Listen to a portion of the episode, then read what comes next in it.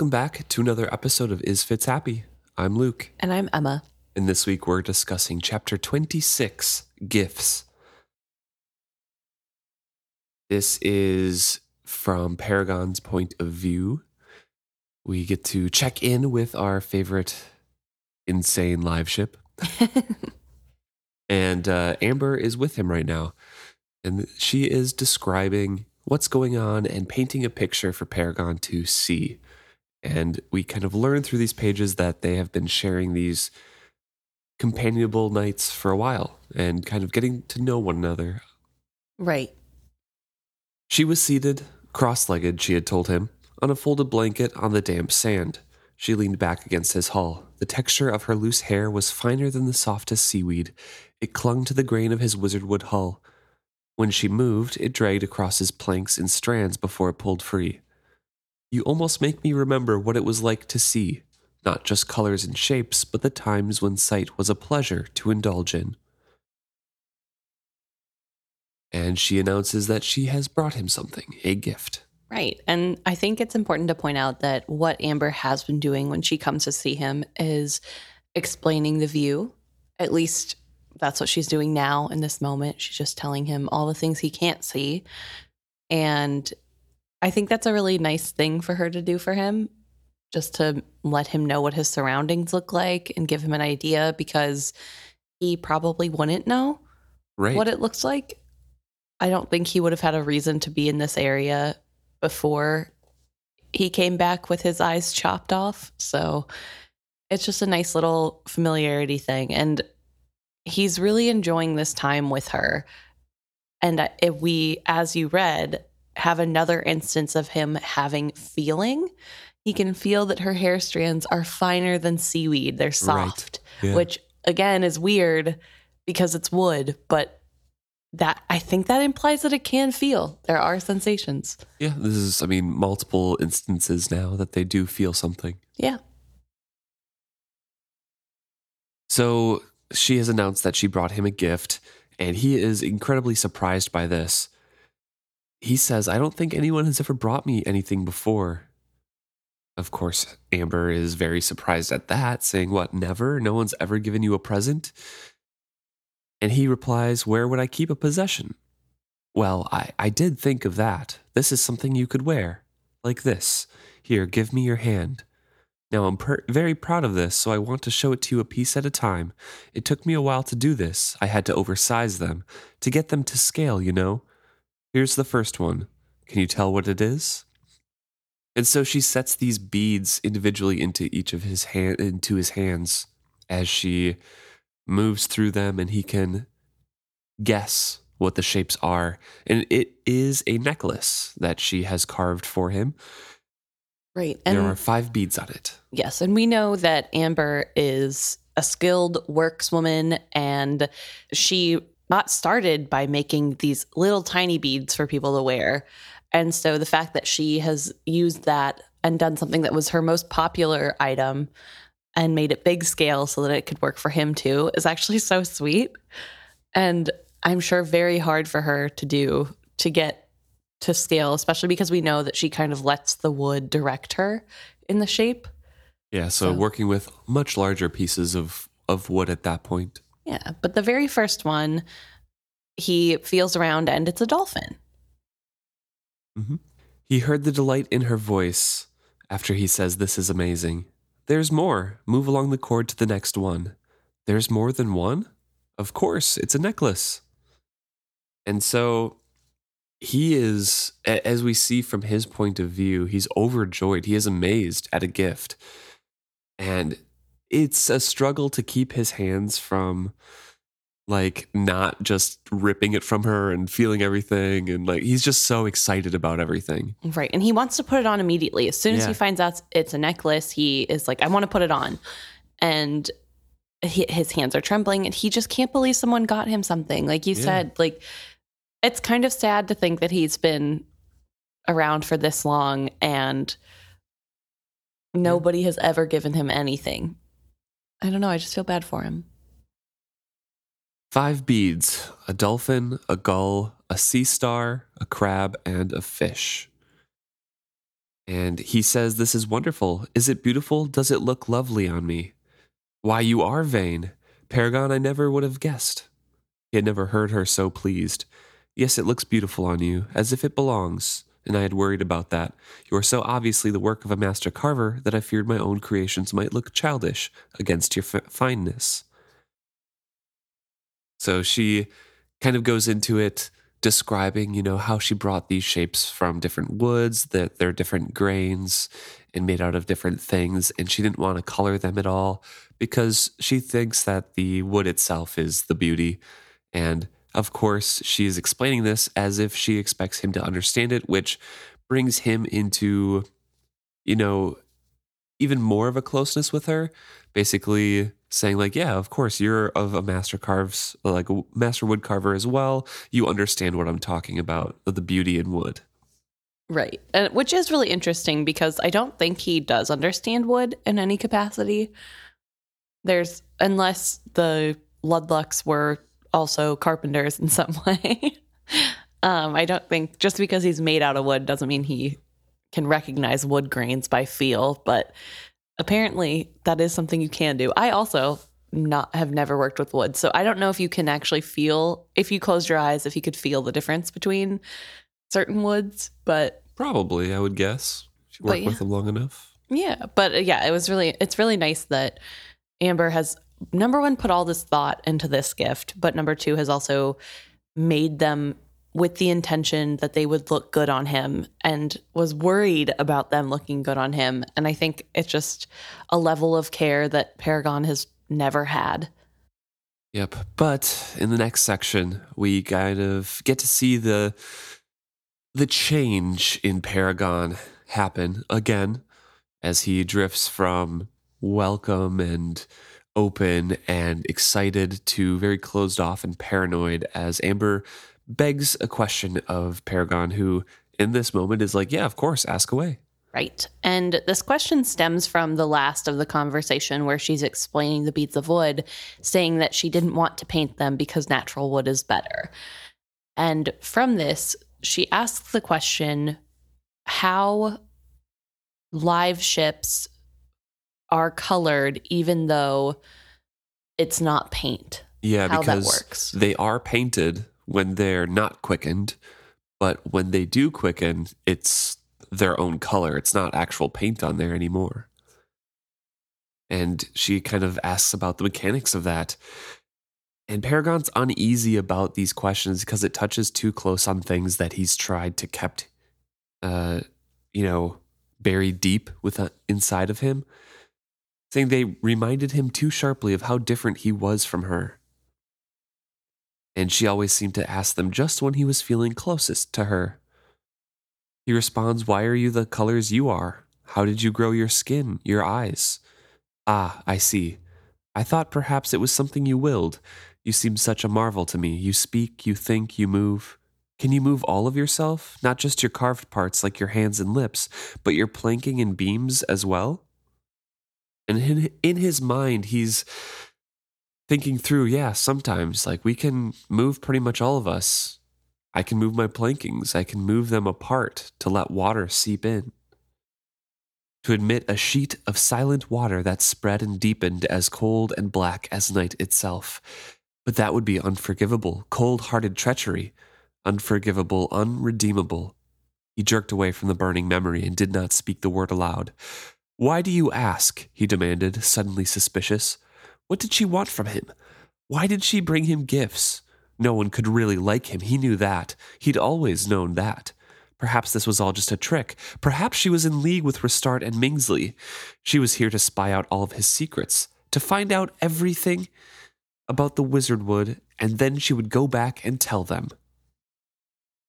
So I think this is something that's really interesting about Paragon is that sometimes he's so childlike in joy and trust, and he's so very lonely. And so when people are nice to him, he wants to be their friend, he wants to get close. But then there's that wall that gets put up if they get too close to where all of a sudden you can't trust anyone. And I wonder if that's the Kennit side peeking through, if that's the parts that Kennit has put in him, the wariness of others.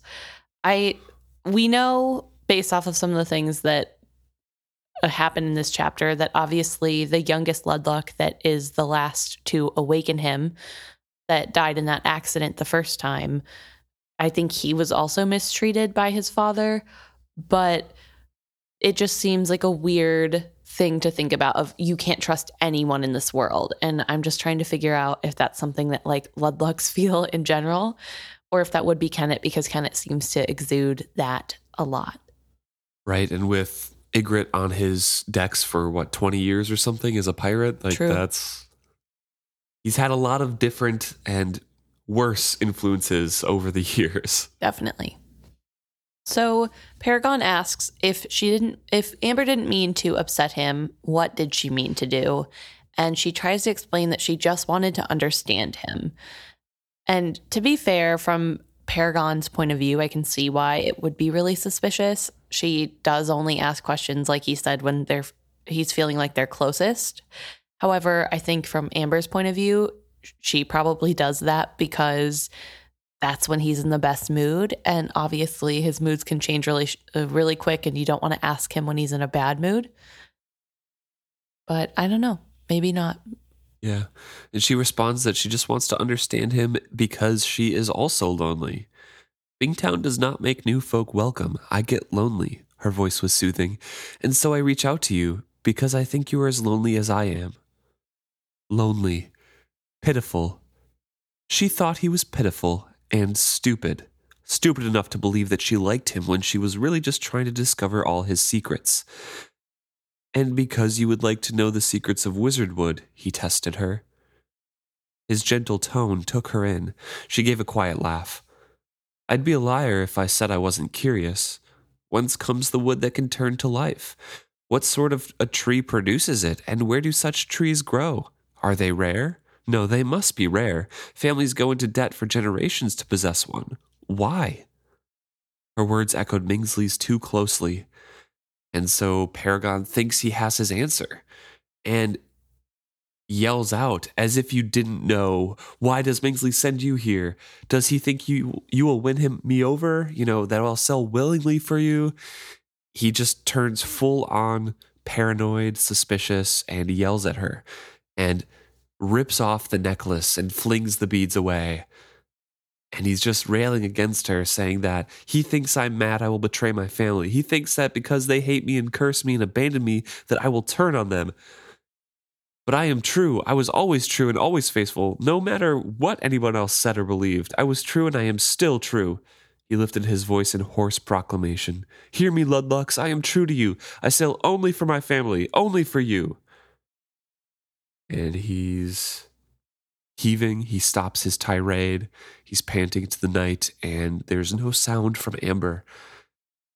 None at all for a long time, and he thinks that she has left. Maybe she had crept off into the night, ashamed and cowardly. He swallowed and rubbed at his brow. It didn't matter. She didn't matter. Nothing mattered. Nothing. He rubbed at his neck where the necklace cord had snapped. He listened to the waves creep closer as the tide rose. He heard the driftwood collapse into the fire, smelled the gust of smoke as it did so. He startled when she spoke. And she has not left, but was sitting sitting there trying to control her anger. Definitely. I think one thing about Beloved slash Amber or the Fool or whoever they are at the moment, but specifically Amber, one thing about them is that they're very slow to choose words. They're very, I guess maybe that's not the right way to phrase it. They're very They're very measured. intentional yeah, in what they say and always put thought. They, I think they really don't like to say things in anger that can't be taken back. I think that that's just their personality. But Amber here especially exudes that when she is waiting, she's just calming down, she's thinking. And it's so interesting because Amber doesn't have the full picture and won't have the full picture of what's going on in Paragon's mind. But she at least now has a little bit more insight as to what he's thinking and what's going on when she's not around. That Mingsley is still showing up and that potentially that's what the misunderstanding is about. But I don't think it's fair to her that she was yelled at in this way because she didn't know. And obviously, this is just bad communication on Paragon's part. He was testing her and trying to trick her into a trap, and then she fell for it. But the thing is, is that she was just being honest and it wasn't malicious. And it was just, yeah, of course I'm curious about where you come from. You're a Marvel. Instead of a, a yes, I want to know all the secrets so I can sell it to Mingsley. And I think that it shows the immaturity of Paragon that he couldn't tell the difference between the two.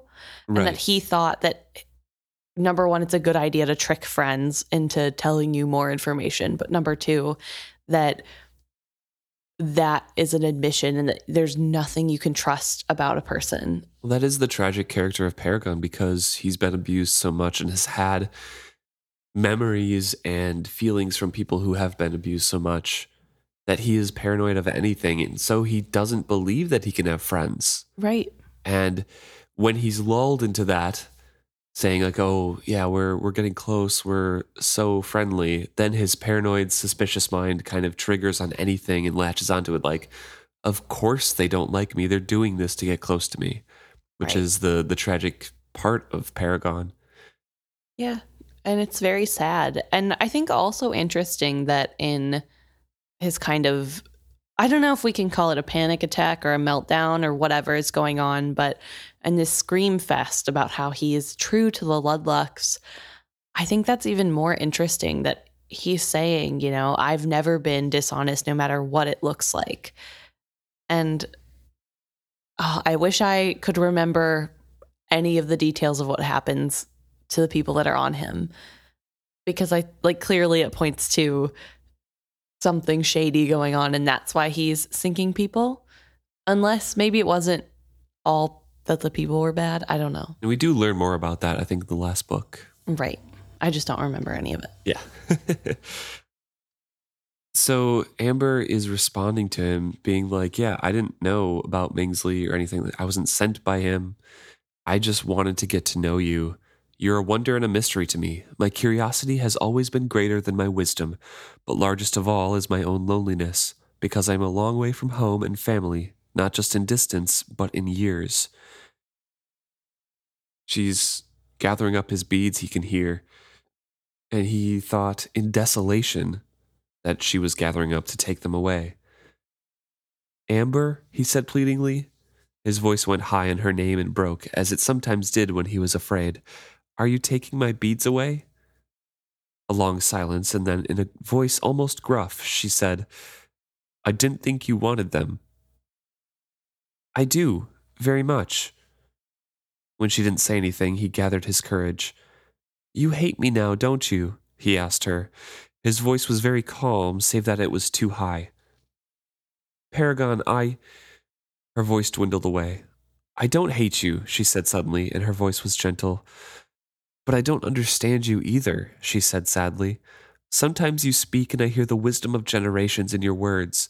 Other times, without warning, you are a spoiled ten year old. Twelve years old, nearly a man, damn you. And if you don't learn to act like a man on this voyage, you'll never be a man, you worthless, whining titty pup. He lifted his hands to his face, covered the place where his eyes had been, the place that be- the betraying tears would have come from. He moved one hand to put it firmly over his mouth so the sob would not escape. Don't let her look at me just now, he prayed. Don't let her see me. She was still talking to herself. I don't know how I treat you sometimes. Or I don't know how to treat you sometimes. Ah, there's the crab. I have them all now. Shame on you throwing these like a baby throws toys. Now be patient while I fix the string. He took his hand away from his mouth and took a steadying breath. He voiced his worst fear. Did I break? Are they broken? So he's sitting here thinking these thoughts like, no, I'm 12 years old. And obviously that personality kind of comes to the surface there and then has the reaction of people who have been yelling at him. And I think that's of right there. I don't think so You don't think so? I think that's the final Ludluck that turned him to a live ship. Yeah, maybe young boy, but I thought that boy was a little bit younger than that. I could be wrong. I think Kennit was a little bit older than 12 when he took over Igrot's ship or whatever. Well, he didn't take it over. He was part of Igrot's crew for a while. Right. But I'm saying whenever he defeated Igrot, Yeah. Uh, he was part of the crew, and Paragon took in his memories when he was still young. So Yeah. yeah, he he would have been older when Igrot finally, you know, died, and he got his revenge or whatever happened there. But Paragon would still have the young Kennit memories. but I don't think, I mean, the stuff that he took from Kennit, I don't think was a father yelling at his son that he's 12 now and needs to learn to sail like a man. Right? It could have been his father before Kennit was taken. Could have been Okay. Kennit's father. I mean, before Igrot like took over. I guess we'll have to figure out when Igrot took over. Yeah, because I thought the the son of the Ludlucks when Paragon quickened was younger than that. I don't think they said a number, and 12 years old would be around the time when they first get on a ship, right? Possibly, yeah, I guess Althea was younger, but yeah. It could have been the yeah. Either way, he has those couple young uh, memories trapped inside of him. and he's worried in this moment about the beads and breaking them, which Amber kind of scoffs at because she is a better workman than that, and they are perfectly fine. she made them to withstand the elements, and he threw them onto sand, so they will be okay.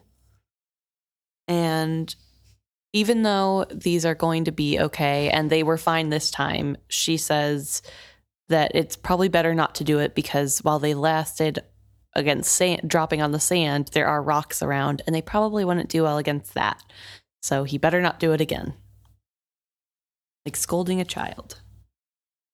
I won't, he promised, and then asks, Are you angry at me? And she responds, I was. I'm not anymore. You didn't shout at me. You were so quiet I thought you had left. I almost did. I detest shouting. I hate being shouted at, and I never shout at anyone. That doesn't mean I never get angry, though, or that I never get hurt. And so we again hear some parallels to what we've talked about with the fool before. If you, you know, if you didn't know that Amber was the fool going into these books, there's another couple of hints dropped in this chapter here where my curiosity curiosity has always been stronger than my wisdom. And this one here that the fool is very careful about and Amber is very careful about the words that happen and doesn't react well to loud, angry conversations. Right. And I don't think we've seen the fool yell at Fitz. No. Fool's definitely gotten angry with Fitz, but never yelled. And I think it's really interesting to hear from Amber that it's because they don't like shouting. They don't like being shouted at, so they don't shout at other people. But it doesn't mean that they're any less angry. Yeah. There's just other ways to be angry. And it doesn't mean that you aren't hurt either. And I think that's really important. I think it's a good message in general to be sending that, like, just because somebody Especially to Paragon. Yes, but just because somebody doesn't respond the way you expect an angry person should respond doesn't mean that they're not just as angry as what you know as being an anger response. It just means that they have a different way of showing it. And so Amber quotes a line from a poem, and Paragon latches on to that to change the topic away from anger and hatred and spoiled children. Perhaps if she told him the poem, she would forget that he had not apologized. He did not want to, her to know that he could not apologize. But why can't he apologize? Right. I don't understand. Because that's who he is. He is a angry, hate filled, spoiled child. And he can't apologize for that because he can't change it. I don't know. Uh, That's that feels like an adult thought.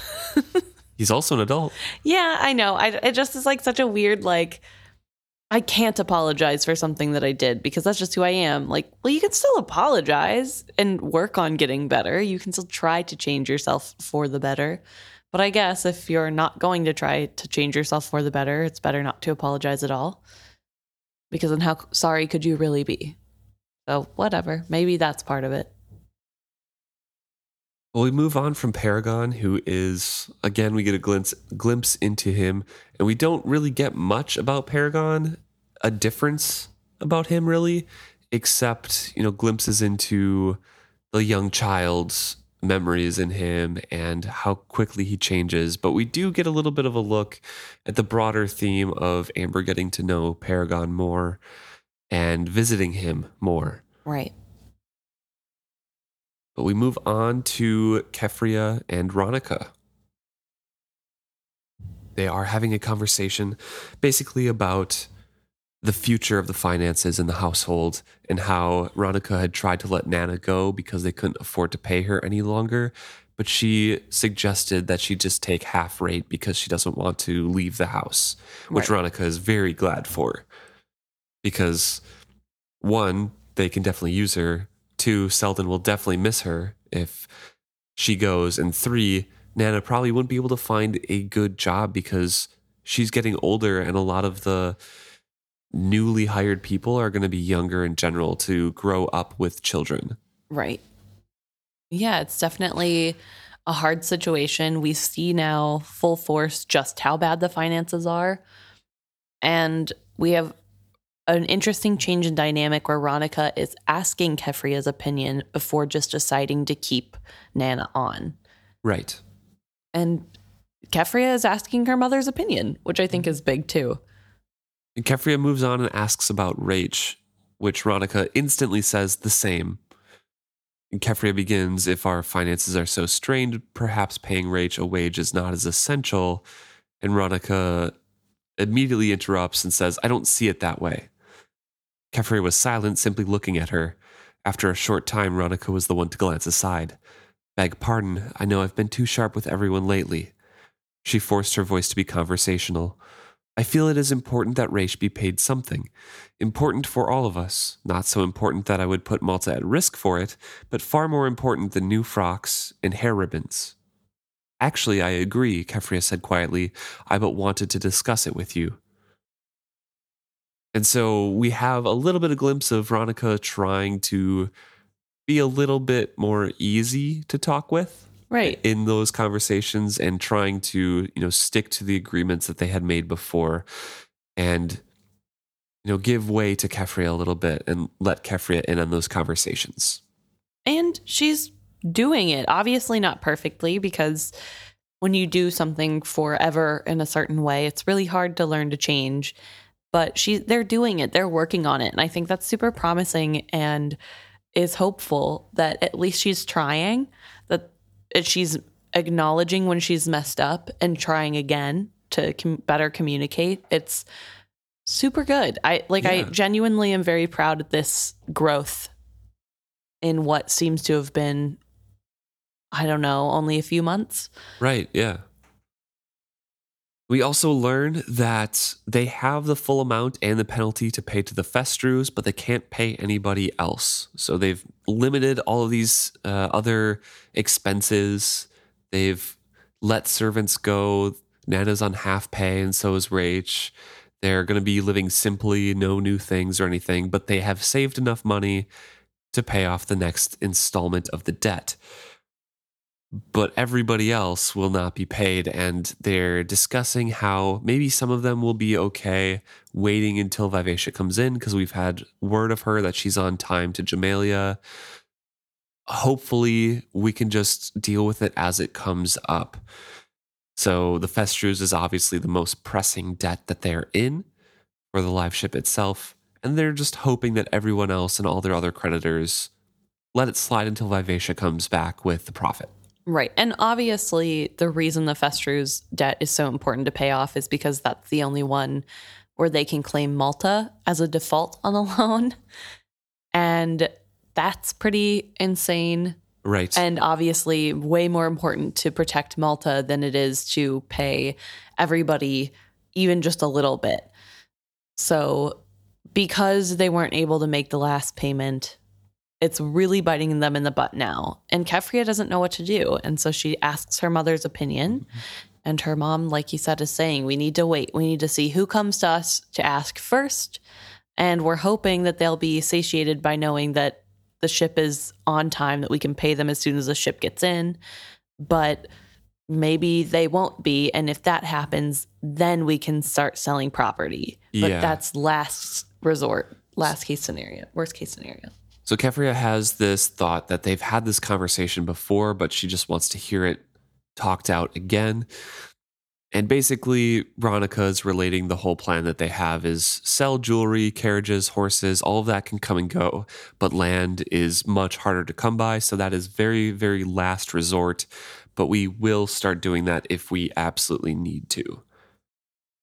She, Ronica, goes into the conversation that we've talked about before, where pretty much the best offers you're going to get for land is going to come from the new traders. And you know, if they sell to them, they're going to lose a lot of goodwill from the old trader families. And we deliver, and they deliver more power into the hands of the new folks. So for Ronica, that's the most telling point, really. That's something that can never be replaced. But other stuff, we'll sell our jewelry and our assets before we sell the land. But if we have to, we'll survive and sell the land. Right. But they're hoping it's not going to come to that. And so they get into discussing news of the Vivacia that they've gotten as well, who has arrived in Jamaillia on time. They had passing uh, the Vestroy. Uh, she hailed the Vestroy as she was moving into a certain strait. So they kind of have an update on where the Vivacia is and how well she is doing. And it seems like it's to be okay. Veronica's voice was carefully neutral when she mentioned slaves, saying, "If Kyle does as well with selling slaves as he would, uh, as he believed he would, then when he returns, we should have enough to put ourselves current with our creditors." Keffria doesn't like the slaves either, but what else can they do? And she says, "If he does well with the slaves, then we will have enough." She echoed her mother, but only just enough. Mother, how long can we go on just keeping abreast of our debts? If prices of grain fall any lower, we shall be falling behind. Then what? Then we shall not be alone, her mother said in a dire voice. And they get to talking about the current events of the world. Basically, if grain falls any lower, a lot of people are going to be having troubles. And that's not just the beginning of the troubles. It's not just going to be about making ends meet. It's about war and how the satrap isn't doing anything good. right. And Keffria is afraid of this. She doesn't want war. She doesn't understand why everybody can't just get along, essentially. She does say in her head, well, say, she thinks in her head that despite her being born in Bingtown, Jamaillia was still home. It was the motherland, the source, the prize the pride of the folk of Bingtown, the seat of all civilization and learning. And that's kind of the sentiment. Like, they can't believe that there's going to be some strife in between the two uh, cities here. And Ronica sits quiet for a little bit and says, A great deal will depend on how the satrap replies to our envoys. There has been another disturbing rumor. They say the satrap will hire Chalcedean mercenaries as escorts for Jamaillian trade ships and privateers to get rid of the pirates in, in the inside passage. Already, people are arguing, saying that we cannot allow armed Chalcedean ships in our harbor and waters. But I do not think there will be outright war. We are not a warring people, we are traders. And Ronica's giving a little bit too much leeway and grace to the satrap, saying like, "We're traders. He has to be reminded. Like, just point to the to the original agreement, and he'll have to honor it." When she doesn't know satrap Cosgo at all, and we know how that goes from the later books. Right. All he needs to be reminded is is to follow his word, and he'll definitely do it. It's pretty naive. And I mean, maybe that's what happens when you have generations of people ruled by benevolent satraps. I don't know. And a found and a foundation of a city built on obeying contracts. Right. But it's just so odd to me to think Like, yeah, this guy who has been doing nothing for us, constantly breaking his promises and making the world way worse to live in. We just have to remind him that's not what, he, what his great great grandfather promised. So then he'll change.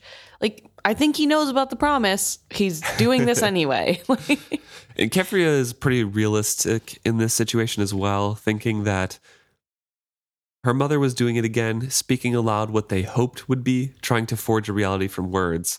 She's like, Ronica's manifesting. Don't think it's going to work this time. Right. Like, go off, queen. But fingers crossed. probably not. Apparently, uh, there has been talk that some money might have been offered in reparation. And Devad had suggested that, like, let's just name a price and he'll give us money and then everything will be square. And Ronica is totally against that, even in the dire straits that they're in. She, along with all the other Vestrits, including Malta as a haven, have their morals, their standpoint, and will stick to that and believe in standing by their their own decisions and their morals. And Ronica's like, no, we can't buy back our word, or he can't buy back our word. It is our word, it is our contract. We're traders. This is who we are we can't just accept some money for it and go back on anything that we've had for the history of Bingtown, you know? Which is really odd to me because clearly this is a money issue and you'd think you might as well take the money even if you disagree with the words and then just start a war. At least then you funded it. yeah, but also like she brings into it the Rainwild Traders part of it because right she says, We stand between the world and our Rainwild kin. Shall we take money for our family? Yeah. yeah, you should. You should say, yeah, also the Festrues need some money too. And um Rainwild traders are pretty rich. I, I know. Think, well, that's the thing. That's the thing. Ronica's like, oh, the poor Rainwild traders. We're the only thing they have. And it's like, uh yeah, and they're also threatening to take your children based off of a contract that's hundreds of years old. And have no qualms about it. They're going to take your kid or your grandkid and already have a bunch of gold. Like you pay so much gold every single year for a ship. Like when is that ever going to be paid off? How much could it possibly cost? Apparently a lot. Keffria says, then it does not feel at all to you as if we would be selling her into slavery, if a time came when we did not have the payment and they claimed blood instead, basically talking about how they're still family and that we agreed with them. And Keffria is thinking like, no, they're a threat to Malta. And Ronica's basing her responses on tradition at the moment and saying that she's you know, like they're a threat? No, come on, they're family. We agreed to this. And Ronica is silent after Keffria responds and thinks, No, I would not be happy to see her go. But you know, Keffria, I have never heard of any Bingtown man or woman who has been kept against their will by the Rainwild traders. They seek wives and husbands, not, you know, captives or servants. So Ronica is still uh, basing her responses in the tradition that they've been on. She cites one person who ran away and then a few months later begged the Rainwild family to take her back. And Keffria's like, pretty sure her family, like the rumor was that her family just pressured her to go back because it was really, you know, hurting their reputation. and Ronica's like, uh, maybe, but I, she, Ronica still wants to believe that it's a great place to go. She wants to believe it just because it could possibly happen to her own family she's trying to convince herself, like Althea does, that a certain way is true. Even if Ronica, I think deep down, truly feels like, yeah, this is really crappy. And later on, we see that she would help Malta and Keffria run away if it came down to it.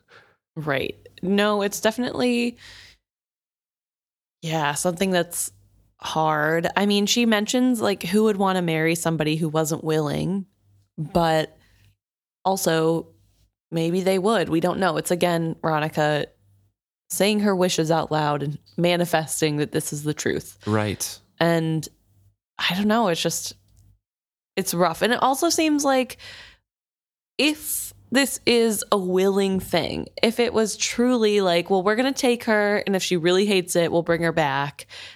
then do you still have to pay off the debt or does it count because they did take her with?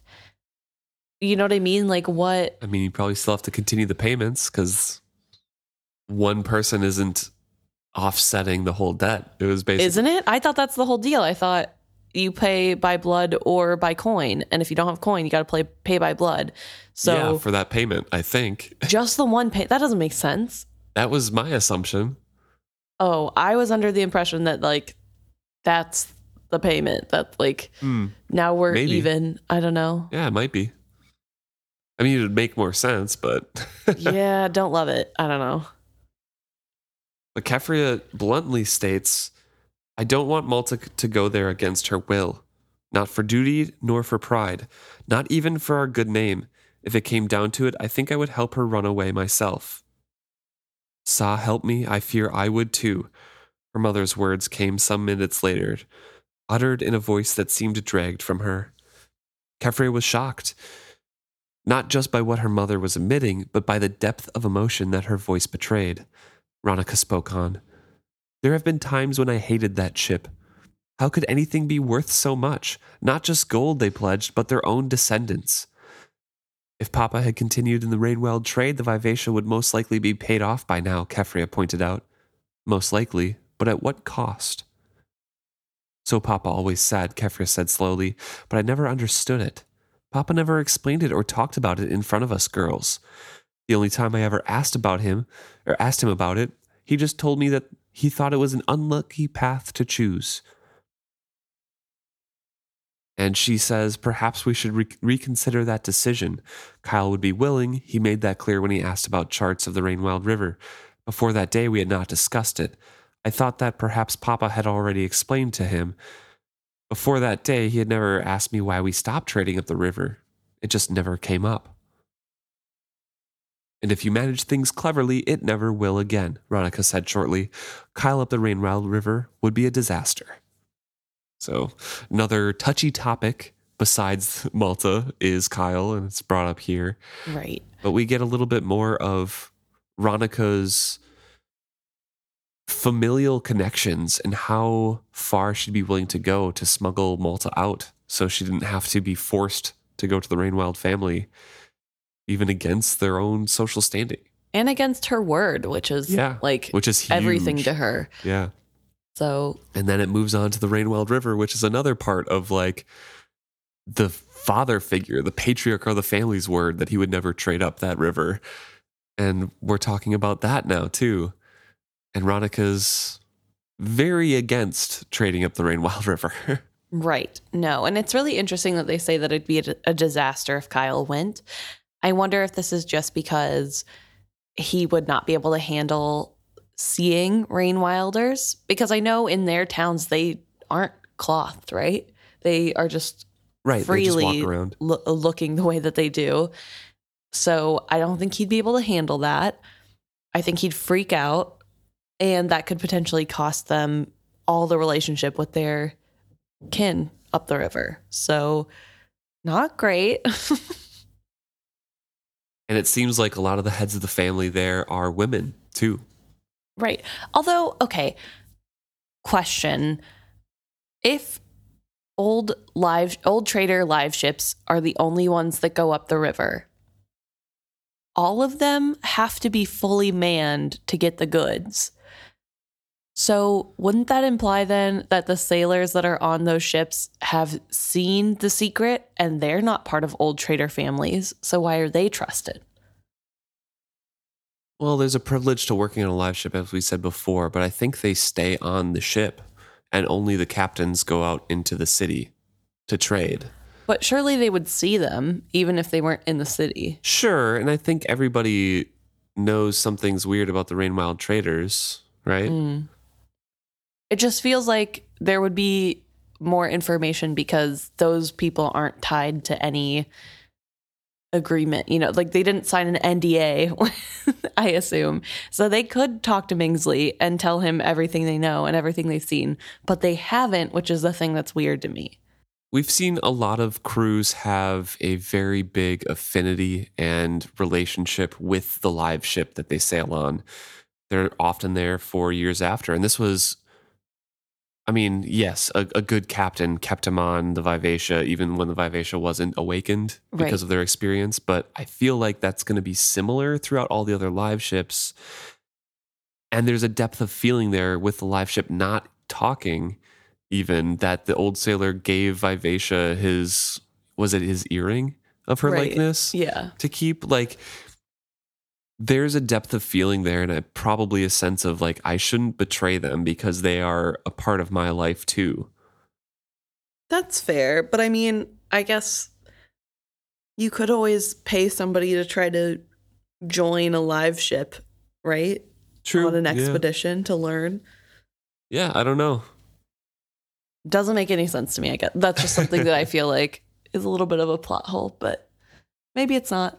Maybe, like you said, it's just a loyalty thing, and everybody's extremely loyal to their live ships. I don't know. Or maybe they'd be murdered if they said anything. True. Dark conspiracy here. We get talking about the contract that the Festrus made and trading up the Rainwild River. And Ronica says that your father resented that contract. Oh, he loved the ship and would not have traded her for the world, but as much as he loved the Vivacia, he loved you girls more. And like you, he saw the contract as a threat to his children. He disliked being bound by an agreement he'd had no say in. In some ways, he thought ill of the Festrus that they would hold him bound by such a cruel bargain. Perhaps they saw things differently in those days. Perhaps her words faltered for a time. Then, I suppose I lied to you just now. I speak the way I know I should think that a bargain is a bargain and a contract is a contract. But that contract was made in older, harder times. Still, it binds us. Keffria reminds her, but father resented it. And he and Ronica goes back to her original conversation saying that he just despised the terms and often pointed out that no one ever completely discharged a debt from the Rain Wilds. New debts were always stacked upon the old ones so that the chains binding the contracting families together only got stronger and stronger as the years passed.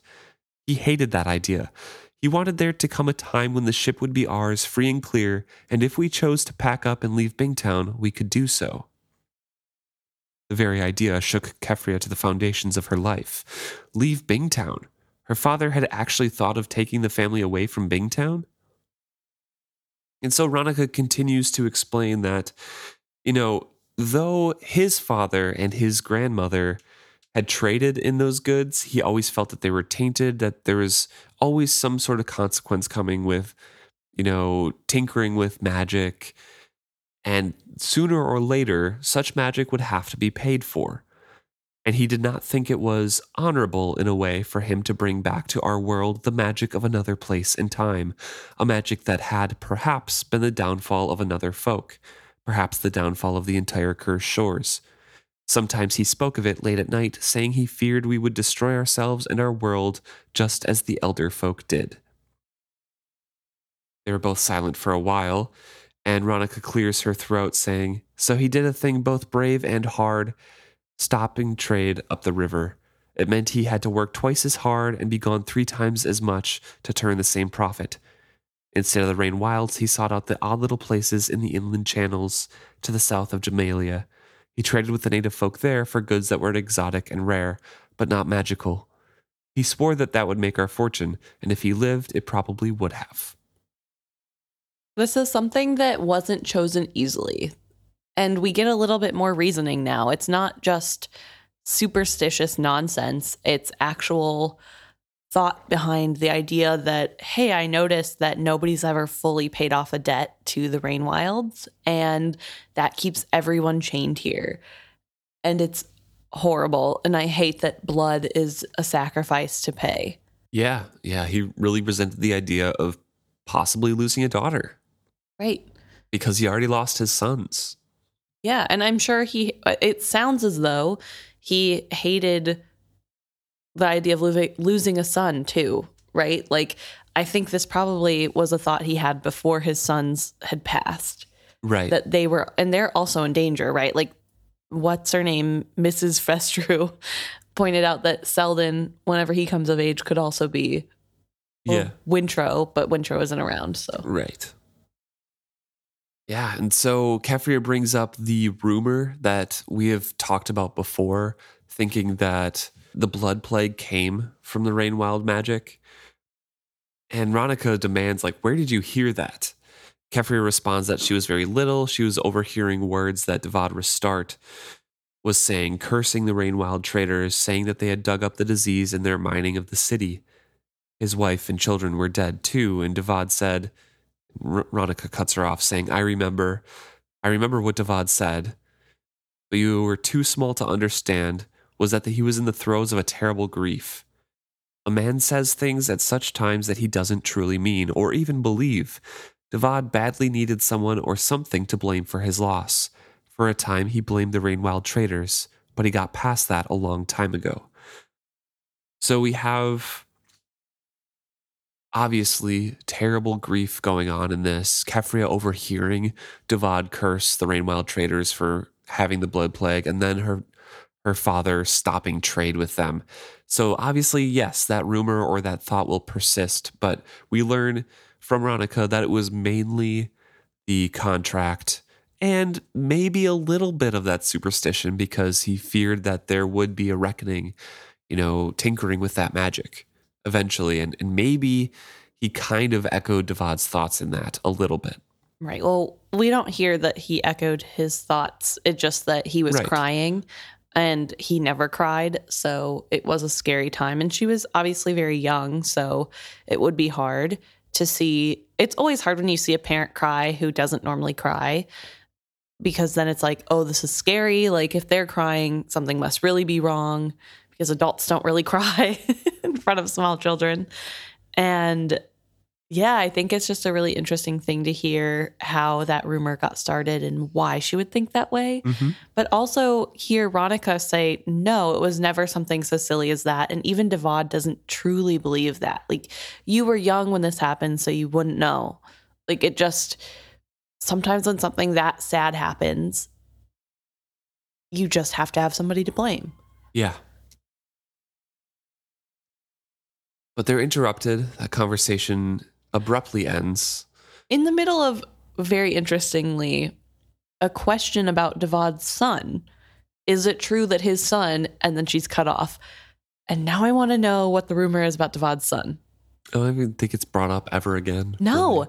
I know. And so now there's just this juicy little tidbit, a little a little hot goss, if you will, about Devad's son and something scandalous. And no, we'll never know. No idea. And a gong interrupts them. And this is the gong that denotes that Rainwild Trader is here or has arrived and that they need to prepare to accept them in, right? Yeah, it's just denoting that the presence was there. It's like rainwild gong, as Keffria describes it. So it was a little scary that hearing that while, While they were talking, talking. about it. And they hear a scuff of footsteps in the hallway. They spring up and she sees Malta at the end of the hall. Obviously, she was eavesdropping, right? Yeah, clearly. Yes. She calls out Malta sharply. Yes, mother. She was in her night robe and carrying a cup of a cup and saucer. What are you doing up at this hour? For an answer, Malta held up the cup. I couldn't sleep. I made myself some chamomile tea. Did you hear an odd sound a few moments ago? Not really. Perhaps the c- the cat knocked something down. Perhaps not, Ronica muttered worriedly. And they go down to the kitchen. It's just those three. It's dark, save the glow of the banked fires. It's pretty familiar there. But Ronica brings to uh, brings a candle from the den, going to the door, tugging it open. Keffria asks if anyone's there, and Ronica says no.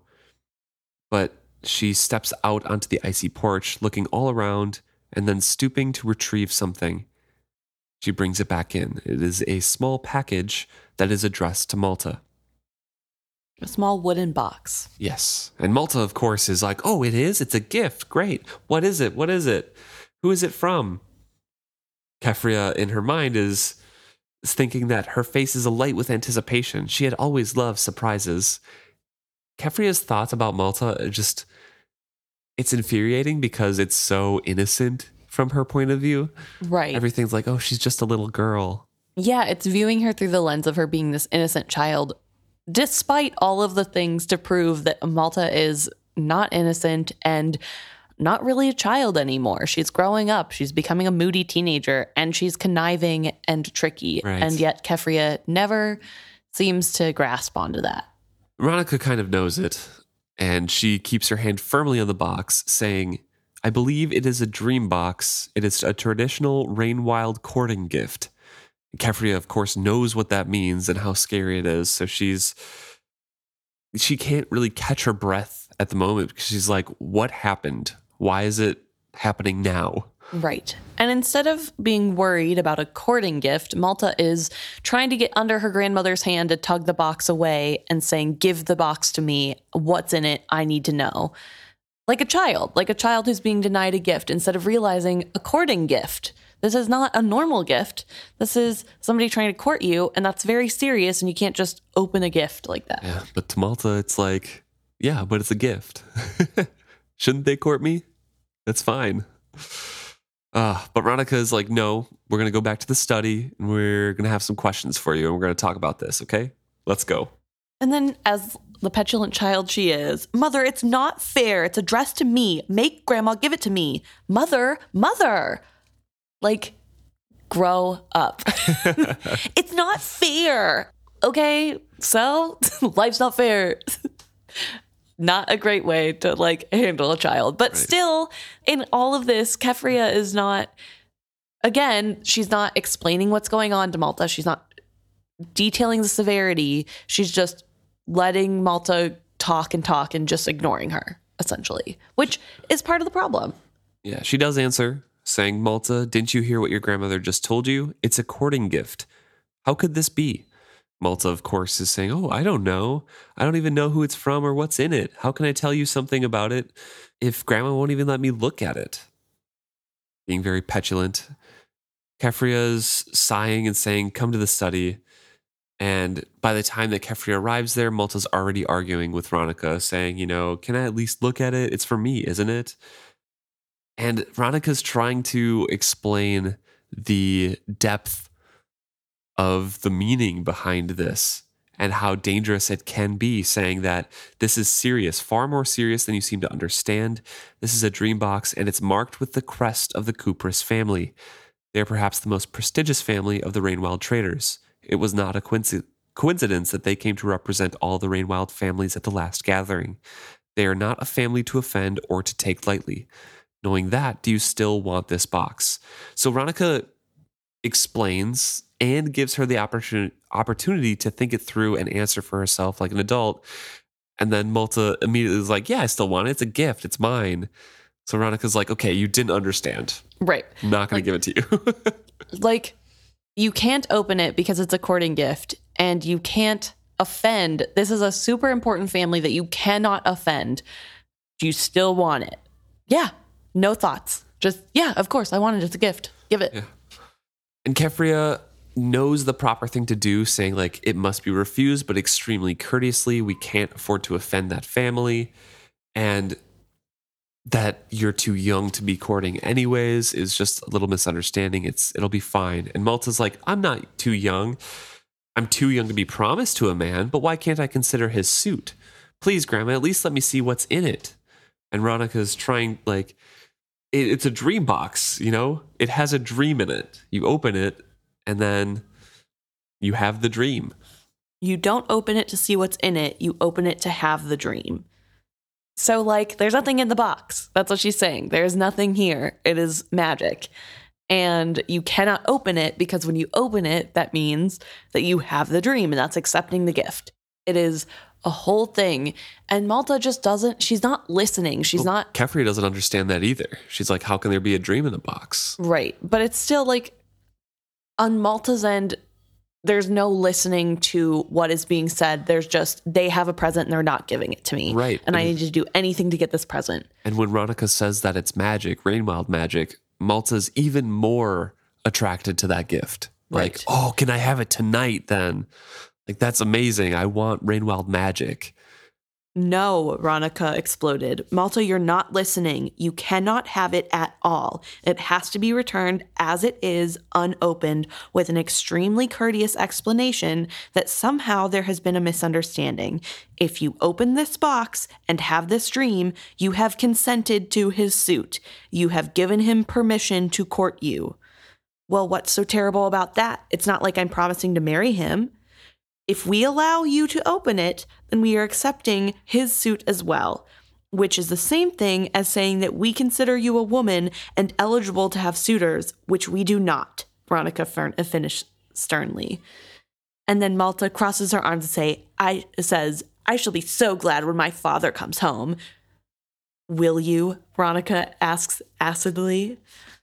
It's ridiculous. Yeah. This is a big deal. And I don't understand how Malta and her little tiny pea brain is like, well, I can let somebody court me. That doesn't mean I have to marry them. Except it seems like in this society, allowing somebody to court you is the same as saying you're going to marry them. This isn't Except she's modern dating. A, she's a child. She's what, 12 or 13? Mhm. So her ideas by not listening to her parents, Right. her ideas of courting and marriage are completely different than reality. So in her mind, she's set up these rules, which isn't true, but she's arguing based on those imaginary rules that she has in her head. So to her, it's completely logical. To us, who knows the society rules, are like, nothing you're saying makes sense, Malta. Right. I, it just it's very frustrating because it, well, that's the thing too is she has made up these rules, but as even though her family doesn't go out all the time, they still go to trader events. She still goes to her friend Delo's house, who is more connected, and to the other little girl houses where they like do things more often. So she should know. She has lived in this society. There's no way she has not seen people do courting and starting in a courtship, going to marriage.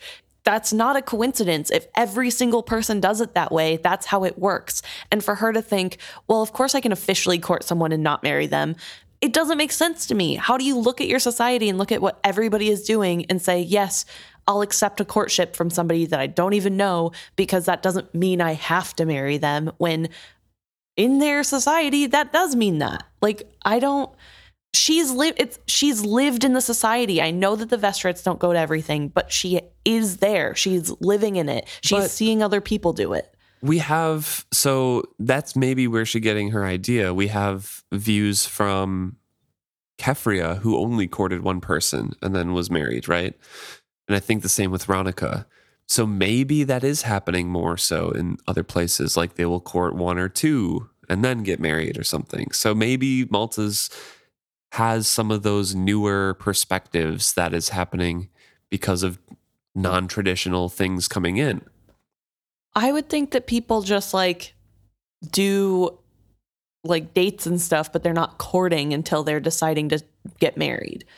Like Yeah, you're not officially courting someone unless you're that's like engagement is at least how I understand it and what it seems like is Yeah, if you agree to be. courtship, that's basically you getting engaged. Yeah, it was just offering up another. Yeah. But I just, I guess I can see people going on dates that are like courtship dates and not being officially courting.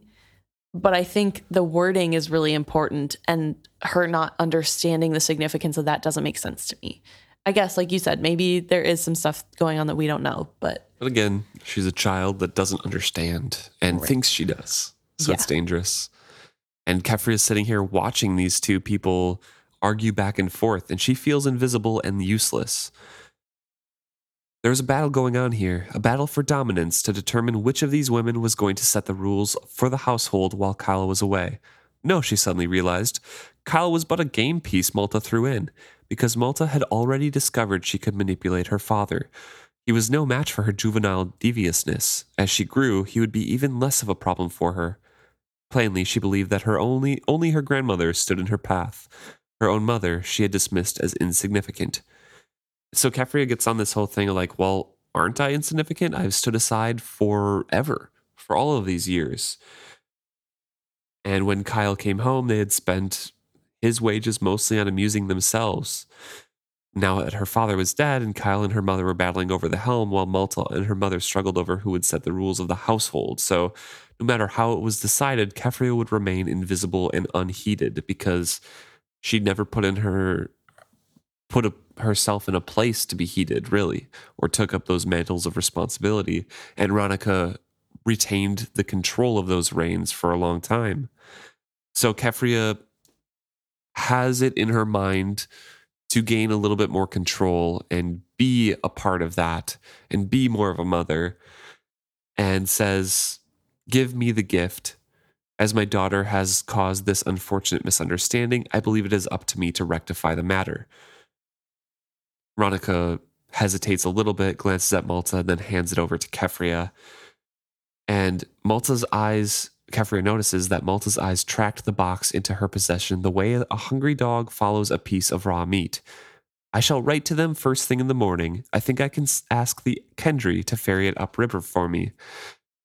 So Ronica agrees with everything that Keffria is doing here, is kind of reluctant to hand the reins over to Keffria, as we've seen with other situations, but agrees with the way that Keffria is going about it because it's her way of thinking as well. Agrees with sending it upriver immediately as soon as she can with another live ship. Her mother gives her, you know, good reasons to keep it fully wrapped so no one else sees it. But I think Ronica was hesitant in handing it over because she knows how devious Malta is and really doesn't want this messed up. Right. But has already given her promise to not interfere with things between Malta and Keffria if Keffria chooses to step in.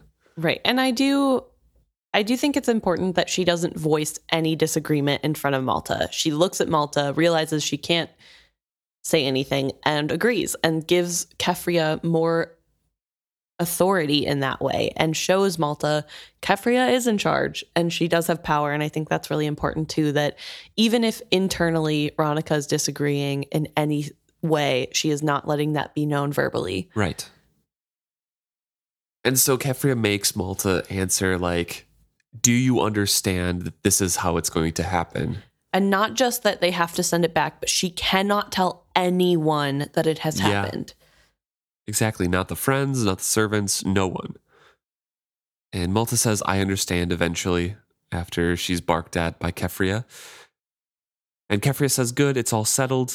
I'm ready to go to bed. But Ronica stops them and says, There's another thing about this.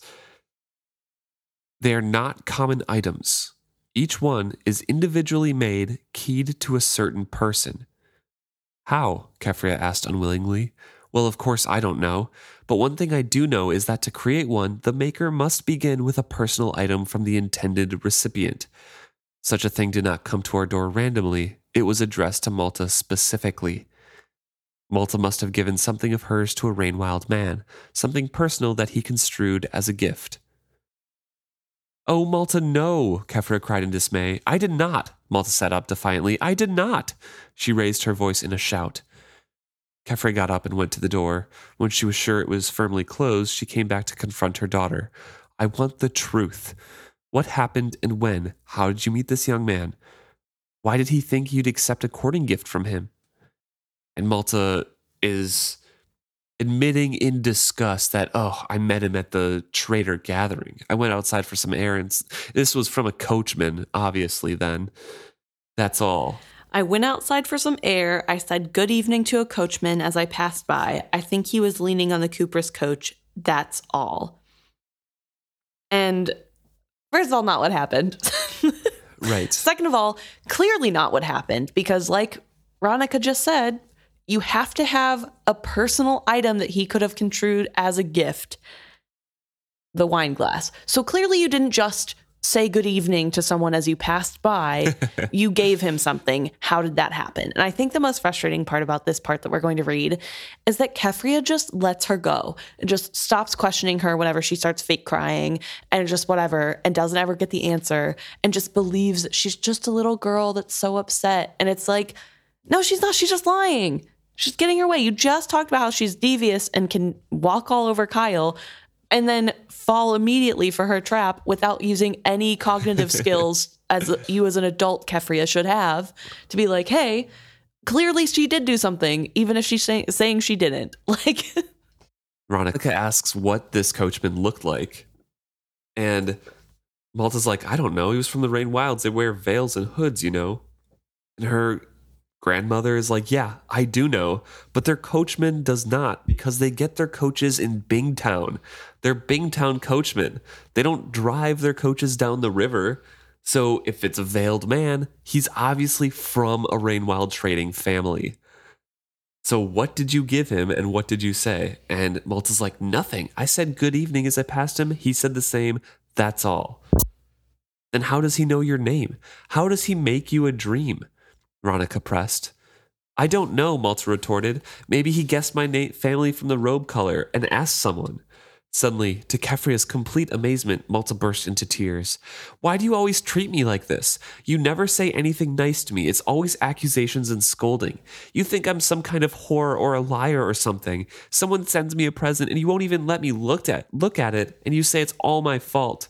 I don't know what you want from me anymore. You want me to be a little girl, but then you expect me to know everything and be responsible for everything. It's not fair. She lowered her face into her hands and sobbed. Oh, Malta, Keffria heard her say herself say wearily. She went swiftly to her daughter and put her hands on her shaking shoulders. We don't think you're a whore and a liar. We're simply very worried about you. You're trying to grow up so fast, and there are so many dangers you don't understand. I'm sorry, Malta sobbed. I shouldn't have gone outside that night, but it was so stuffy in there and so scary with everyone yelling at each other.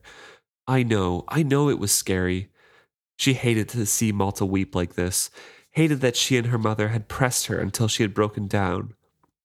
At the same time, it was almost a relief. The defiant, bitter Malta was someone Keffria didn't know. This Malta was a little girl, crying and wanting to be comforted. Perhaps they had broken through tonight. Perhaps this Malta was someone she could reason with. She bent down to hug her daughter, who returned the embrace briefly and awkwardly.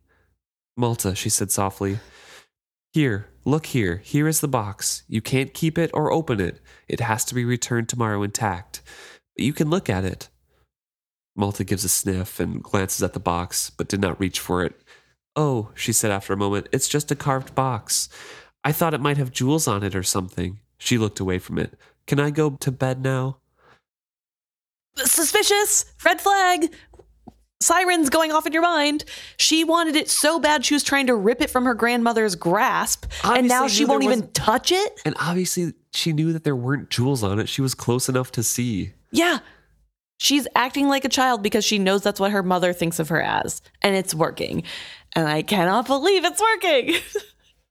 Ah, and Ronica can't say anything, even though Ronica also kind of seems duped a little bit. But like we were talking about before, she can't interfere. She can't say anything. She can't disagree with Keffria bu- in front of Malta. it's just ridiculous because, first of all, if we recall back to how she was acting while people were shouting, she was fidgety and antsy. She didn't care. She was not scared. So all you have to do is think about that memory and go, mm, she didn't seem very scared.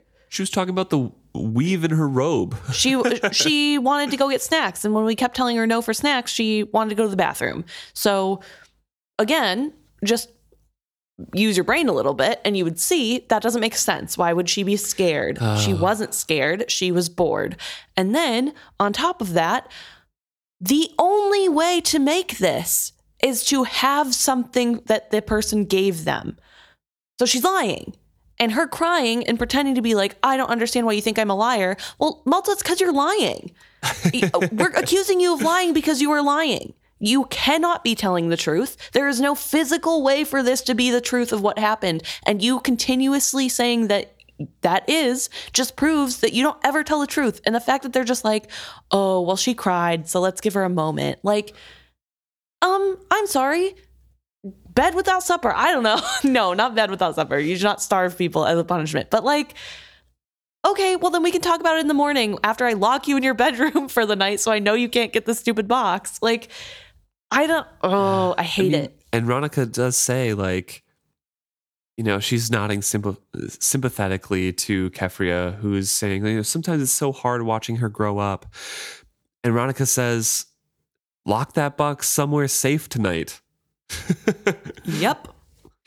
Like- she she's yes, I think a little bit sympathetic towards Malta bursting into tears. And yes, what Malta says does have a ring of truth to it because they want her to act so grown up and understand things and be responsible for things, but also want her to stay a little girl. But that's because Malta wants to be an adult and needs to learn these things to be to go from a little girl to I don't know, whatever.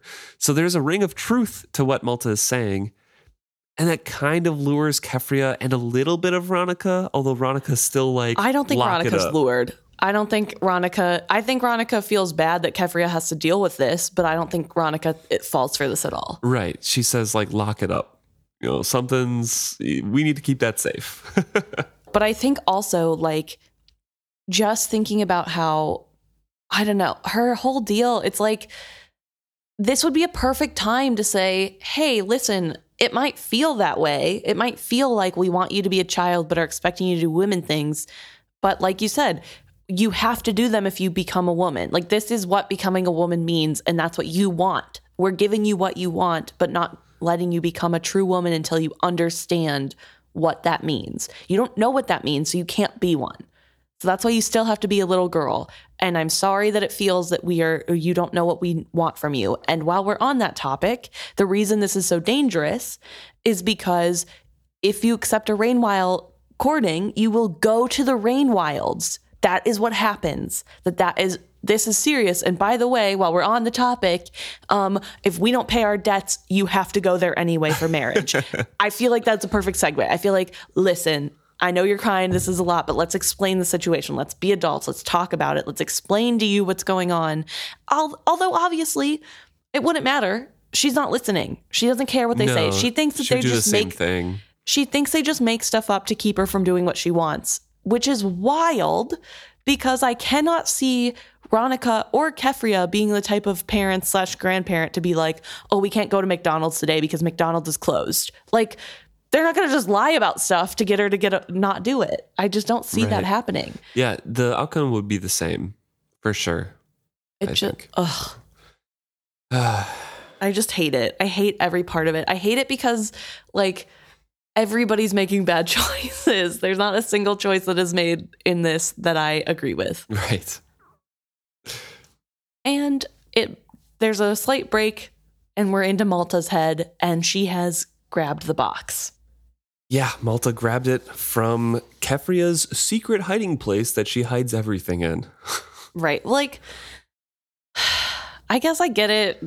Keffria probably doesn't know Malta knows the secret hiding place, but don't you think you'd change it up this one time or like put it like Malta says under the pillow so that she would know if Malta came to grab it? It's not even locked. It's just in the place that she normally hides presents and stuff. So like uh of course Malta has snuck in and grabbed it and it was way easier than she expected. and she brings it back to her bedroom and she gets from her own hiding place in her room the scarf and the flame jewel. And for a time she just watched that before she recalled why she had taken it out. She sniffed the scarf and then brought it back to her bed to compare it to the box's scent different scents both exotic both sweet but different this box not, might not even have come from the veiled man then the mark on it was like the one on the coach, yes, but perhaps it had just been brought from the Cooper's family, or bought from the Cooper's family. Maybe it was really from Cerwin. Over the years, she'd left plenty of personal things over at Delo's home. It would have been very easy, and actually, it was much more likely when she thought about it. Why would a chance met stranger send her an expensive gift? Like as not, this was a courting gift from Cerwin. The crowning piece of her logic suddenly fell into place. If the veiled Rainwild man had puzzled out who she was and sent her a present, wouldn't he have reminded her to return his scarf and flame jewel at the same time? Of course he would. So this wasn't from him, this was from Cerwin. Which is so, like, the final piece of her logic fell into place, which is all built on a throne of lies. if this man eh, yeah if this man i met did send me a courting gift why wouldn't he ask for his other gift he gave me? Obviously it's not him. Well if he thought you were going to court him he probably wouldn't ask for it back. Now would he? Because you'd be married and he'd get it back eventually duh. Oh, or because God. it's like a gift. or because it's a gift, just like she gave him. Oh, I can't. It's so stupid.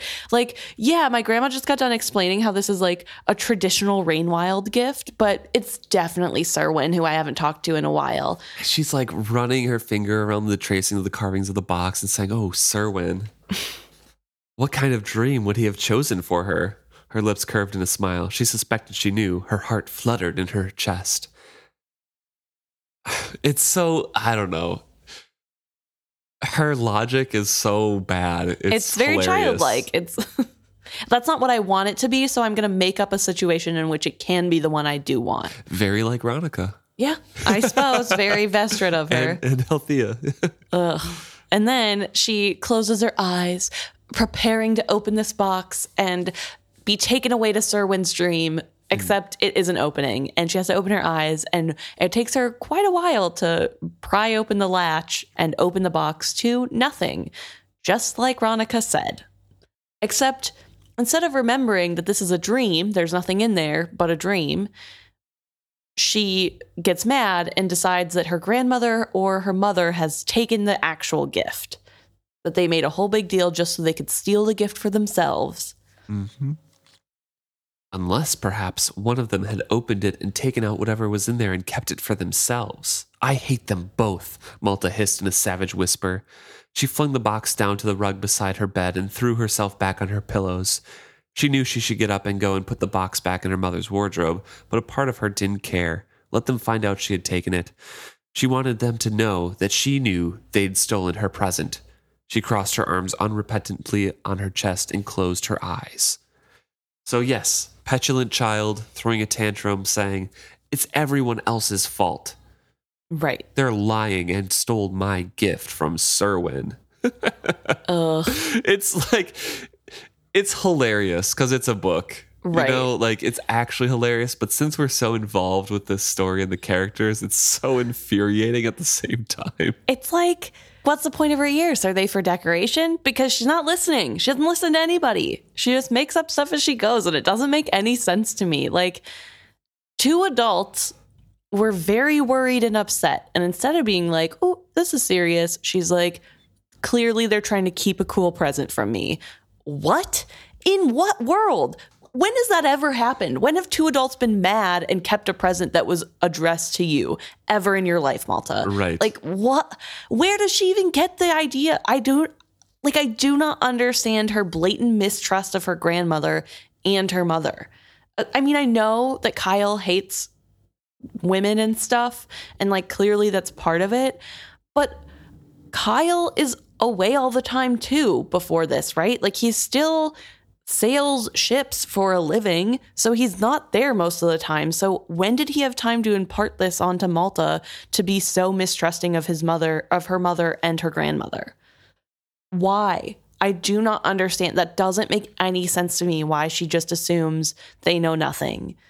What is going on in the outer world to make her feel like that is justified? I we don't know enough and it really like that part frustrates me the most i'm like what has happened in her lifetime like that is so different than what we see in this book that she makes the logic that they just hate her and are lying to her at every chance Well, I don't think it's anything outside of this book, really. I think it's explained throughout these books um, in, in a little bit, in little glimpses where she is visiting friends and they have parties all the time and they have, you know, expensive, lavish things. And she goes home and doesn't get much. So she ha- builds up this resentment because she thinks that they can't be poor, right? We get Uh, that yeah. revelation later. They can't be poor. So obviously they're withholding things from Malta. And then she has, you know, talks with Delo and other people like that who are talking about, you know, getting new dresses, about talking about men, how, you know, young men are coming over to visit Cerwin. And none of that happens at the Vestrit household. And again, she's like, oh, I'm being he- withheld from my rightful place in a woman's society, you know, and gets all of this resentment built up until finally she confronts you know, her mother and father, like, I need want to go to this ball and I want a new dress. And her father gives her all of the reason to be like, yep, you deserve this. And then on the other hand, her mother and grandmother are like, no, you cannot do this. So over time, all this resentment builds up, and ultimately, you have a, an out front confrontation of you are not a woman, you do not belong in this part of the world yet. When Malta has been getting reassurances from her friends, from her father, that yes, she does. So, not that small of a leap to be like, this is what I deserve, and my my grandmother and my mother are out to get me. Yeah, I guess that makes more sense thinking about it that way. I didn't think of it like that, but it's just Yeah. like, yeah, it's completely unjustified right. from our point of view, but from Malta's point of view, who has no grasp on reality Fair. or financial situations, even doing the books is like, we're suddenly poor. Yeah, right. Which again would let you think she would be like, oh, maybe that's why I can't get dresses. But like, No, it just doesn't Is she have just critical thinking dumb? skills to link like, that. I don't. like she doesn't seem dumb, but then She's that feels really dumb. Like, She's am I not just book smart. Am we'll, I- we'll say that. Yeah. Am I just misunderstanding what a 12 year old should be able to understand, like the brain development of a 12 year old or 13, however old she is? I Like- think so because that's like, was that like sixth grade, seventh grade? She's in like sixth grade and she can't put two and two together that, like, oh, the books say we're poor. So that's why we can't get new dresses. I think that's seventh and eighth grade is thirteen and fourteen. So It's been a long time since I was that age. So maybe I'm just just thinking that she should know more at that age. But I, mean, like I was like learning algebra and stuff, critical thinking, like reading through novels and writing papers.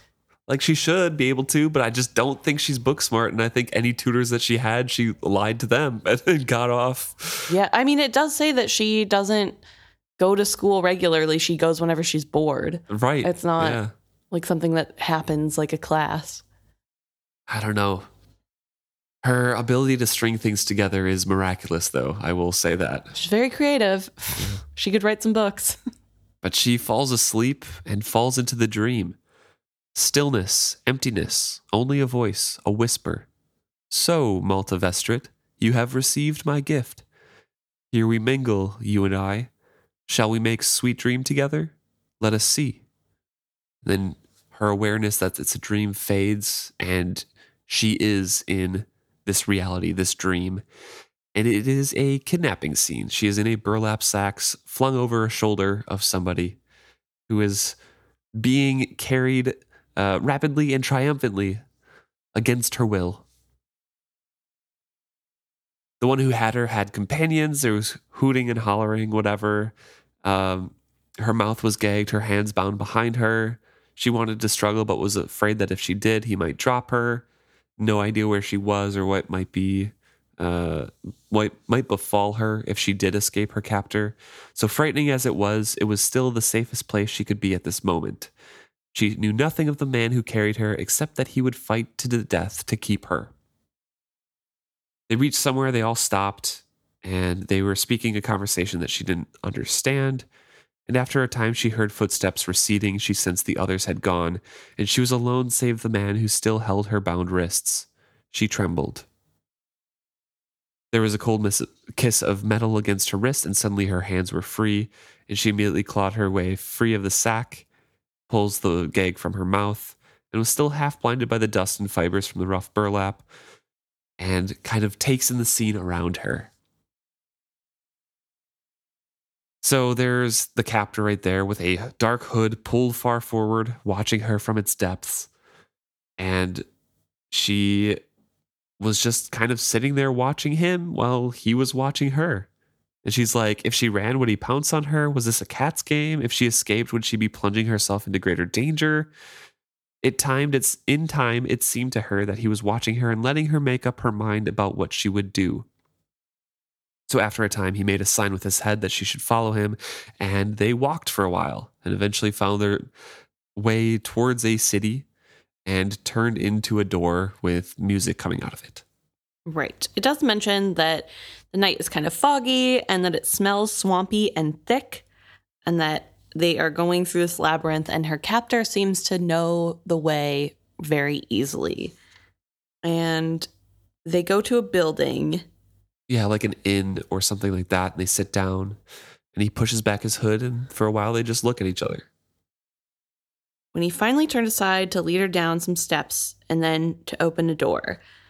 When the door was opened, sound boomed out music, laughter, and talk, but all of a style and language she did not know, and so it was all just noise, deafening noise. So that even if she had been able to understand her companion, she would not have been able to hear him. It was some kind of inn or tavern, she surmised. And they sit on the table, holding hands, just chilling in this area. Well, they're not holding hands yet. Oh, that's true. they're just looking at each other from across the table while yeah. everything is going on. He was handsome in a pale way, beardless and blond, his eyes a warm brown, and he had a small, soft mustache. His shoulders were wide, his arms well muscled. He did nothing at first save look at her. After a time, he reached across the table, and she put her hand in his. He smiled. She suddenly felt that they had come to a so perfect an understanding that she was glad there were no words that could interfere. A long time seemed to pass, and then he reached into a pouch and brought, brought out a ring with a simple stone on it. She looked at it and then shook her head. She was not refusing the ring, she was only saying that she did not need an outward symbol. The agreement they had already reached was too flawless to complicate with such things. He put the ring away. Then he leaned across the table towards her and kissed her. Only their mouths met. She had never before kissed a man, and it stood goose flesh up all over her to feel the softness of his mustache beside her lips. All time stopped, hovering like a nectar bird in that one sweet moment of decision to open or remain closed. Somewhere a distant male amusement, but one that approved. You have a warm nature, Malta, very warm. Even if your ideas of courtship hark back to that most ancient custom of abduction. It was all fading now, whirling away from her, leaving only that tickle of sensation on her mouth. I think we shall dance well together, you and I. This That's the end of the dream. This is Reyn, yep. not Cerwin, Malta. Yep. And and Reyn as he sees himself, or would be without. I think how he would be without. Yeah. The curse, I guess, is what we could call it in in his words at the end it's obvious that she set the tone for it. So she feels that the ancient custom of abduction which is i think like an old very old mm-hmm. tradition slash view on love.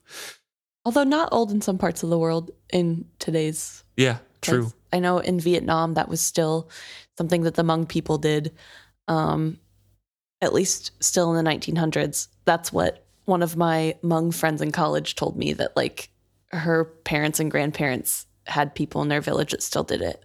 Oh, so. yeah. So yeah, she has that, uh, according to Reyn here, ancient custom of abduction as a view for love. Probably a very old romantic and like story driven kind of thing. Right. Because she is a child and only knows about love through those fairy tales and stories. Mm-hmm.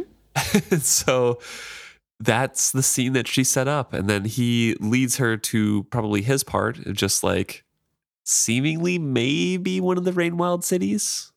Or I, like, all of it is Rain Wild. All of it is the old have, Elderling. Do they have different languages though? I think it's all in Elderling time because it's oh. elderling magic that they're using. So although yeah, you get to set it up, it's probably still tied to that original. It's all memory, right? It's all Oh, yeah, possibly. Yeah. So I just assume this is all the Rainwild city that he dug the magic up from as it was originally. Right. And so he knows where to go because he's been there. He's been there. Mm-hmm. Interesting. Yeah, that's a that's a good theory. I like that. And so Malta is like, "Oh, this is perfect. We're just like holding hands. I don't need a ring." but I definitely want to marry him. We don't need an outward symbol of our love. Yeah. And it is very little girl romantic idea of what courtship is, I guess. And I guess we have to say it again, really gross that Reyn is like attracted to this naivety and childlikeness considering he's in his 20s and Malta is 30 or not 30, sorry, 13. Yeah, I think most. Reyn is like 20. 2021. And yeah, she's like 12, 13. So obviously very gross. And of course, she's going to be have an idealized version of what this is. And yeah, like you said, have the the only thing she has to go off of is stories. And it's really weird to me that he's like, "Oh, Malta, you're a warm person," when everything we've seen about her from her point of view into this point does not say that about her. Like, right. I don't think she's made a single warm choice that was for that was good for anybody but herself since we've been reading from her point of view. He's smitten as well. That's true. I don't know. Very odd. But yeah, I do I do think it's interesting to see the dream box in action. I think it's cool to know like try to figure out how it works. But yeah, it seems to me like it's the Rain Wild City that they're from because I don't think this is Kelsingra because of all the swampy references. And I yeah, know no, that it's not. and I know like the Age of Cataclysm came and changed the way all the continents look now, but I think it's pretty safe to say that the rain where the rain wilds are was probably always sort of swampy before everything got destroyed. So, I don't know. Interesting chapter that oh man. This starts the Yep. the next chapter of frustration from Malta's point of view. Yep. It's not Cerwin. It's this gross man. And she in her dream agreed. But then again, I guess it does say when the dream starts that she didn't know it was a dream by the time it got to the actual dream portion. And like it does feel a little scummy to like agree to marriage in a dream sent- setting where it's Well- all fantastical and she doesn't know it's a dream. She also don't like didn't really agree to marriage really. He proposed with a ring and she's like, I don't need an outward symbol, but I agree Is, to the is that what's typical in this world? Is a ring a proposal or is it just another gift? Well, she said that she didn't need the outward show of their love. So Right, that yeah, I'm- implies that it is an engagement ring, right? Maybe. I'm just saying, like, we don't know if that's the custom. I don't think we've had any any reason to believe that would it wouldn't be the custom, but I don't think we've had any reason to believe that, that it would be. I think because she says that she wasn't refusing the ring, she just didn't need the outward symbol. That implies that it is indeed known as a wedding engagement thing. Maybe. If it's just a gift of a ring, why would it matter if she turned it down or took it? Like taking it wouldn't mean that they're connected in any way unless it was a significant ring, like an engagement ring. To me, to me, it was only like because it says uh, the agreement that they had already reached was too flawless to complicate with such things, meaning the ring. I took that as to be like, yeah, this courtship is wonderful. We'll continue with this courtship kind of thing, like the agreement that we're well together. But I think it also goes back to my view of what courtship means in this time period is that it's an engagement. And then after the end, you get married. Right. And I don't And- fully ascribe to that. Sure. Which you don't have to. But I'm just saying, like, if you look at it that way, it still makes sense that, like, I don't know. Either Yeah. way, I think the ring has to be a symbol of relationship status, whether that's engagement or just even courting. I think no matter what, it seems to have a significant meaning. Sure. Yeah, possibly. For sure. It's an interesting one for sure. And we'll talk about Malta and Reyn and Cerwin more in the future. Yep. Do you have any thoughts about that situation or Malta's manipulation or Paragon and Amber? Please let us know. You can email us at isfitshappy at gmail.com or you can message us, comment on our posts, DM us, whatever uh, on Facebook, Instagram, or Twitter. We're at Is Fits Happy on all of those, and we do have a YouTube as well at Is Fits Happy. Thanks so much for listening. Can't wait to hear from you next week.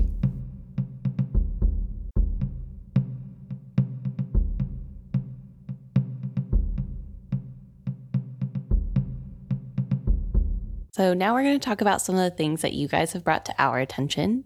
This week is very Wintrow heavy. We had two messages, one on Facebook and one through email about Wintrow and why he didn't leave when the um, he had helped the slaves get better, I guess. I Help ga- the slave die. yeah, gave the release the blessing of. Saw to the slave. And this was for episode 137. So Jessica wrote into our email to say that potentially the reason Wintrow didn't move is because Wintrow was still reeling from the effect of using that kind of magic. Uh, Jessica brings up the point that earlier in the book, in one of the first few chapters we have with him, he takes a minute to get back to his body whenever he makes the stained glass art. And so maybe this is somewhere in that vein. And the reason why he is just vibing and not really listening to people's words, he's only just thinking about the emotion that's there and enjoying the space around him.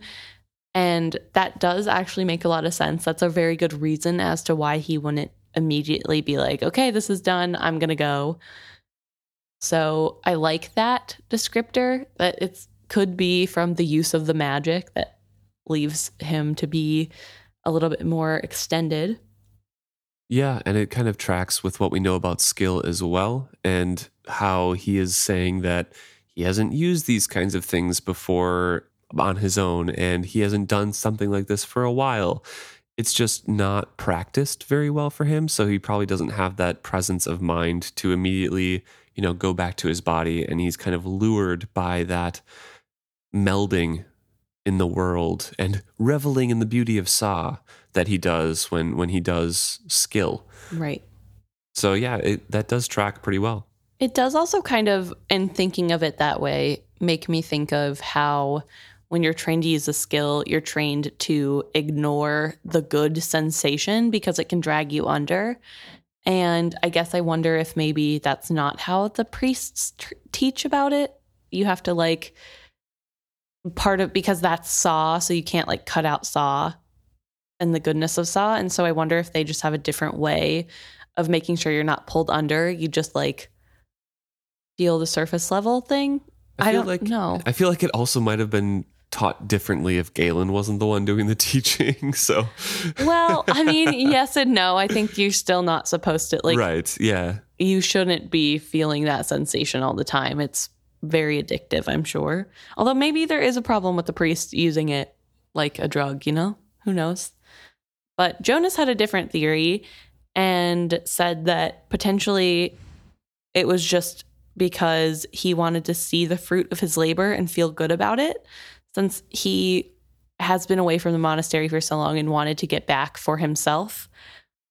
It's just something to like it could also be part of his naivety and that he had a ton of opportunities he just chose not to use them who knows yeah, and that like he changes kind of his reasons for being a priest later on. Like right now, like judging the slaves, for example, um, by their looks. You know, Wintrow feels sorry for them, but he wants to go back to the monastery, go back to his previous life. And later on, Jonas is saying that maybe he becomes a, a priest or like reconciles with his beliefs in a different way. And it's more true to being, you know, a believer in Sa and a priest for the right reasons right within himself. So I don't know. A little bit of a a little bit of a not worthy kind of thing right now for Wintrow. not quite that harsh, but it's uh some learning and growing to do yet for him. right so either way um definitely not the best but it's interesting to have both of those um explanations put out there for us and we really enjoyed hearing both jessica also made mention in her email that uh the scene where Kennit gets his leg bitten off is so cool and they really enjoyed that whenever they read it and so I thought that was funny and I would also mention that that it is pretty cool. It's an interesting scene and it's described so well. It's a very fun time although not for Kennit I'm sure Thank you so much for sending in those thoughts about Wintrow. It's always interesting to dive into his character. It's very nuanced in his beliefs, and he holds so strongly to certain things that uh, throughout the the whole book trilogy, that it's interesting to find subtle differences in how he changes because his values do fairly pretty much remain the same. I just think he grows as a person and we might be seeing, you know, the start of that journey. Yeah. Either way, thank you. It's always good to hear your points of view. So thank you, Jessica and Jonas, and everybody else who wrote in. I also want to end with another Jonas comment that was a question from 138, episode 138, where I asked, why did Keffria and Ronica not tell Malta that she may have to be married off if she prevents, presents herself as a woman? And Jonas said, Oh, you mean why didn't they make use of the famous communication skills of the Vestrits? Which is a very funny joke. So I thought I'd mention it. Yes, famously known for talking through all their problems, just like all the main characters in every single book that Exactly. we've read. So thank you all for writing in, and we look forward to hearing from you next time.